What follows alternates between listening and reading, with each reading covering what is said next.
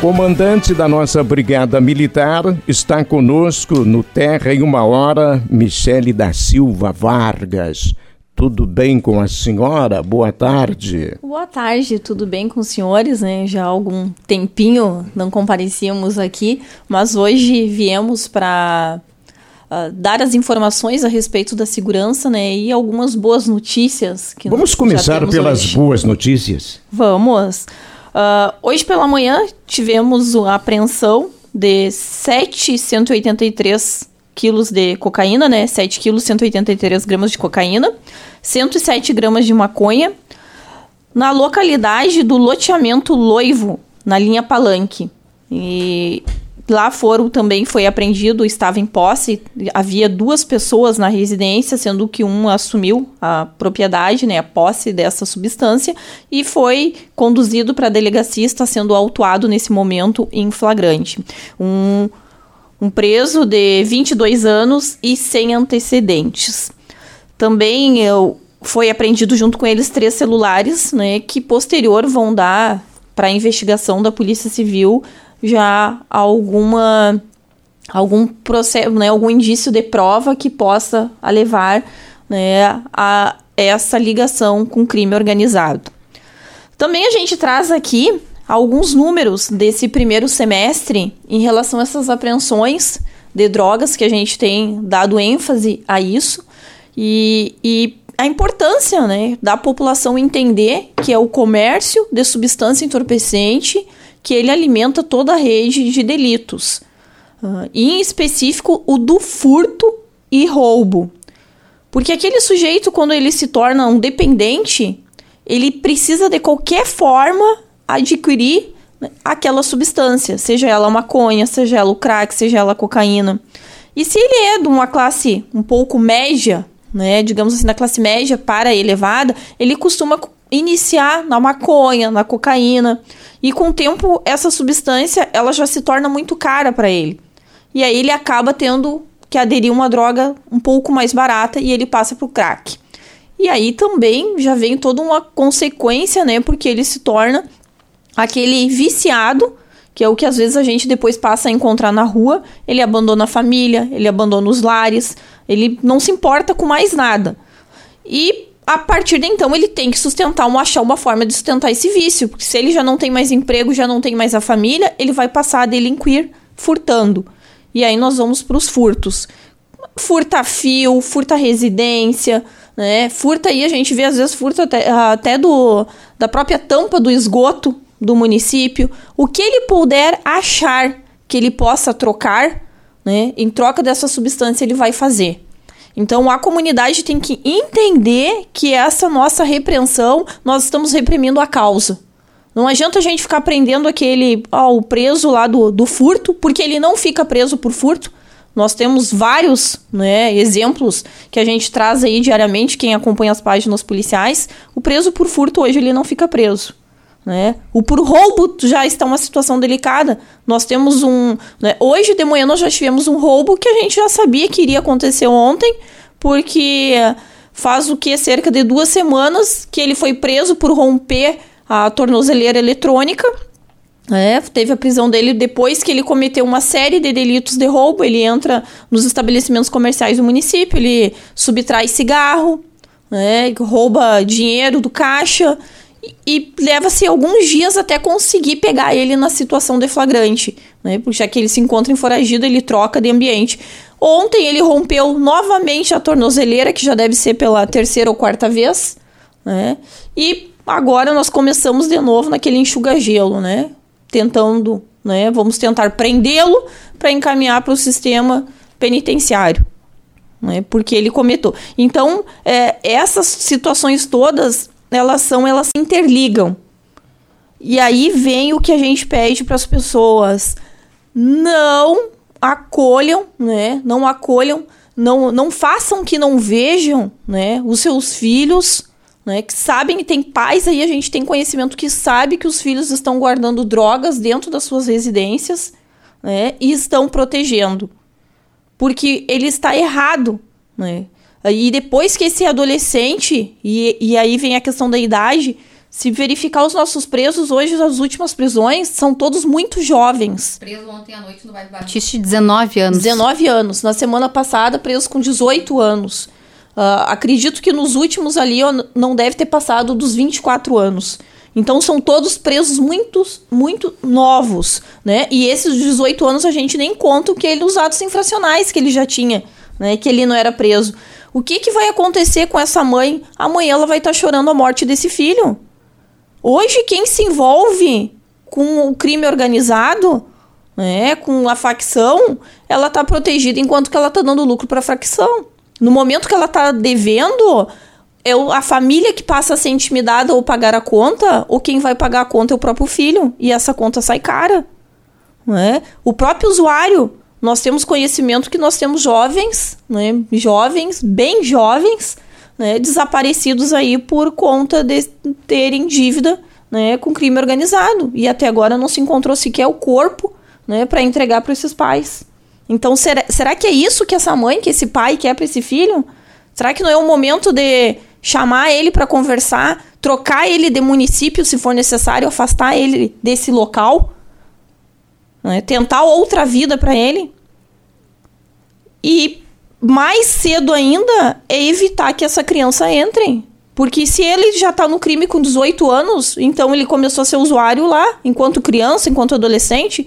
Nós tivemos ontem a prisão de um pai, né?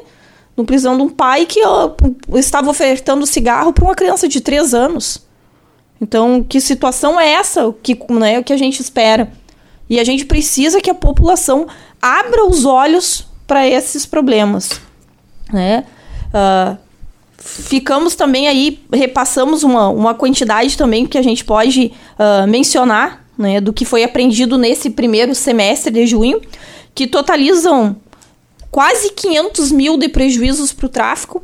Né? Se nós contabilizarmos, uh, contabilizarmos o que foi apreendido em drogas e armas, nós tivemos uma apreensão enorme né, de armas no município. Uh, nesse primeiro semestre, totaliza-se 31 armas, até o final de junho ali, sendo um kit Roni, três fuzis, 5 calibre 12 e duas metralhadoras. De cocaínas, de cocaína atingiu 5 kg 468 gramas. Maconha, 5 kg 455. Crack foram 885 gramas. E 39 comprimidos de êxtase. É. Então, isso somando nessa na droga ali, pelo que a gente vê, pelo que eles vão revender, pelo preço de revenda, digamos que daria uns quase 400 mil, mais o valor das armas, bem provável que ultrapasse meio milhão. Quando a senhora divulga esses números, também denota o trabalho forte, intenso da polícia. Sim. É, nós temos trabalhado assim ó, uh, até mais, né? O nosso efetivo muitas vezes de folga, né? Está recebendo denúncia, está repassando para aquele colega que está de serviço. Uh, também né? A gente ficou um pouco, digamos assim, bem mais unido, né? Depois que um colega sofreu uma represália em, em relação a uma apreensão. Eu, e aí, às vezes, as pessoas, quando a gente vai lá, tá fazendo, né? Tá sendo feita uma vaquinha.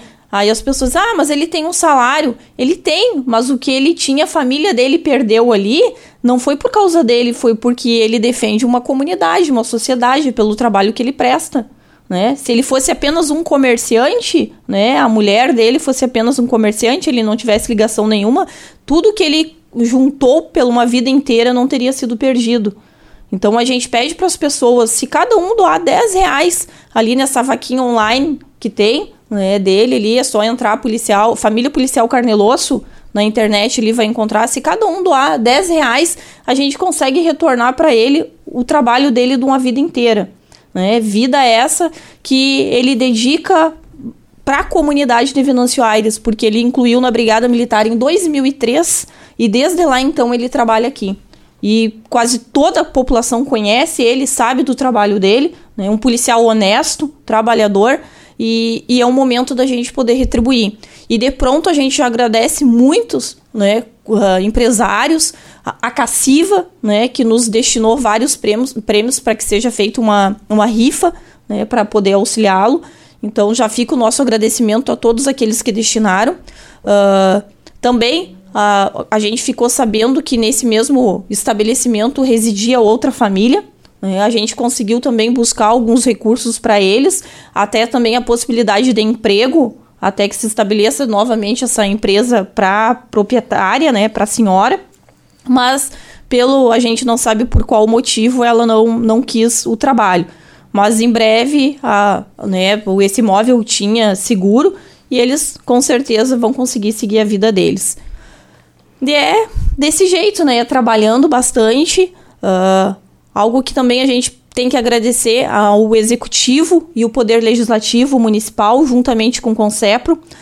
Uh, esse ano, nós estaremos, uh, digamos assim, renovando 99% da frota né? Dos últimos, foi um planejamento feito, eu cheguei aqui no final de 2017, de 2017 até agora, nós já conseguimos renovar, né? Até o final desse ano será renovado 99% da nossa frota da Brigada Militar de viaturas, 39% das armas. Hoje nós temos armas novas, boas, né? De as pistolas nós já usamos o calibre 9 milímetros, foi o primeiro município de toda a região Agora, o comando geral da brigada, a gente sabe que já adquiriu outras armas, vão ser repassadas e a gente vai atingir uma totalidade. Aguardamos, né, ansiosamente, a gente sabe que tem formatura agora em setembro de soldados e aguardamos, né, ser contemplados também, né, com algum, ó, algum reforço de efetivo que sempre é necessário. Capitão Michele, uh, quero primeiro te parabenizar pela fala sensível e inteligente que tu falou de todo esse ciclo, de quando, como o, o tráfico de drogas impacta uma família e uma comunidade. Muito. Mas quero aproveitar a tua visita por aqui para a gente falar também sobre a Lei Maria da Penha, que no último domingo completou 16 anos. Também tivemos recentemente mais um caso de feminicídio sendo registrado aqui em Venâncio. A importância dessa lei e também trazer teu comentário sobre esse caso registrado aqui no nosso município. É, esse caso, para nós, é o primeiro caso dentro do município onde uma mulher tinha medida protetiva, ela era né, acompanhado, tanto que a medida protetiva dela saiu em abril e ela recebeu uma visita, a última visita dela que ela recebeu foi em junho. E nessa visita ela não registrou, ela disse que o agressor estava cumprindo a medida. E aí nós precisamos que essas mulheres, quando houver esse descumprimento, que ela nos comunique porque nós temos acesso diretamente ao processo dela, ao Poder Judiciário, para informar ao juiz esse não cumprimento. Né? Havia também, a gente sabe que já registros do descumprimento dele. Ele também, né, ele é uma pessoa que acredito que tem sérios problemas. Né? Para mim, ele tem uma pessoa que ele tem sérios problemas, mas aí vai, né, agora durante o processo, a, a defensoria vai né, verificar com dentro do tribunal do júri ali essa situação, porque uma pessoa que tem todos os relacionamentos dele durante uma vida né, e tem ocorrências envolvendo violência doméstica e ele ainda se intitula, ele acha que ele tem o direito, né? Ele tem mais direito por ser homem do que a mulher com quem ele convive, então só pode ser uma pessoa doente. Né? E, e essa pessoa ela precisa ser tratada mesmo lá dentro do estabelecimento prisional. Porque uma pessoa que, se ela não receber o tratamento adequado, ela vai sair de lá e ela vai continuar a delinquir de novo, praticando. Talvez, né, a, quiçá, um novo uh, feminicídio possa ocorrer. Então, uh, esse é um caso específico que a gente percebe que é da importância também do tratamento do agressor. Né? Não adianta só nós, enquanto rede de enfrentamento, encaminharmos a mulher, que isso aqui funciona muito bem aqui em Venâncio Aires, né? Nós encaminharmos a mulher para acompanhamento psicológico e nós não termos o acompanhamento do agressor. Né? Há um tempo atrás, antes da pandemia, havia, mas com né, a vinda da pandemia e aí não houve a possibilidade de, de contratação desses psicólogos, cessou-se esse trabalho. Então é importante que seja estudado uma retomada. Comandante, sempre é bom receber a visita da senhora, mas infelizmente o nosso tempo foi. Você garante que virá numa próxima oportunidade que não vai demorar tanto tempo para nos visitar. Queremos cumprimentá-la pelo trabalho muito obrigado pelas informações e sucesso aí no trabalho de toda a nossa Brigada Militar. Eu que agradeço sempre essa, né, esse momento para a gente levar até a comunidade. Não posso deixar aqui de me eximir e agradecer os excelentes policiais militares que eu tenho na companhia, aqui na Brigada Militar de Venâncio Aires, bem como aqueles das tropas de choque, das forças táticas e o comando do 23º Batalhão de Polícia, bem como o comandante-geral que nos deram todo o suporte necessário né, para que a gente venha trabalhando intensamente e daqui para frente só intensificar nossas ações. Muito obrigado, comandante Michele Vargas, da nossa Brigada Militar em Venâncio Aires, participando do nosso Terra em Uma Hora.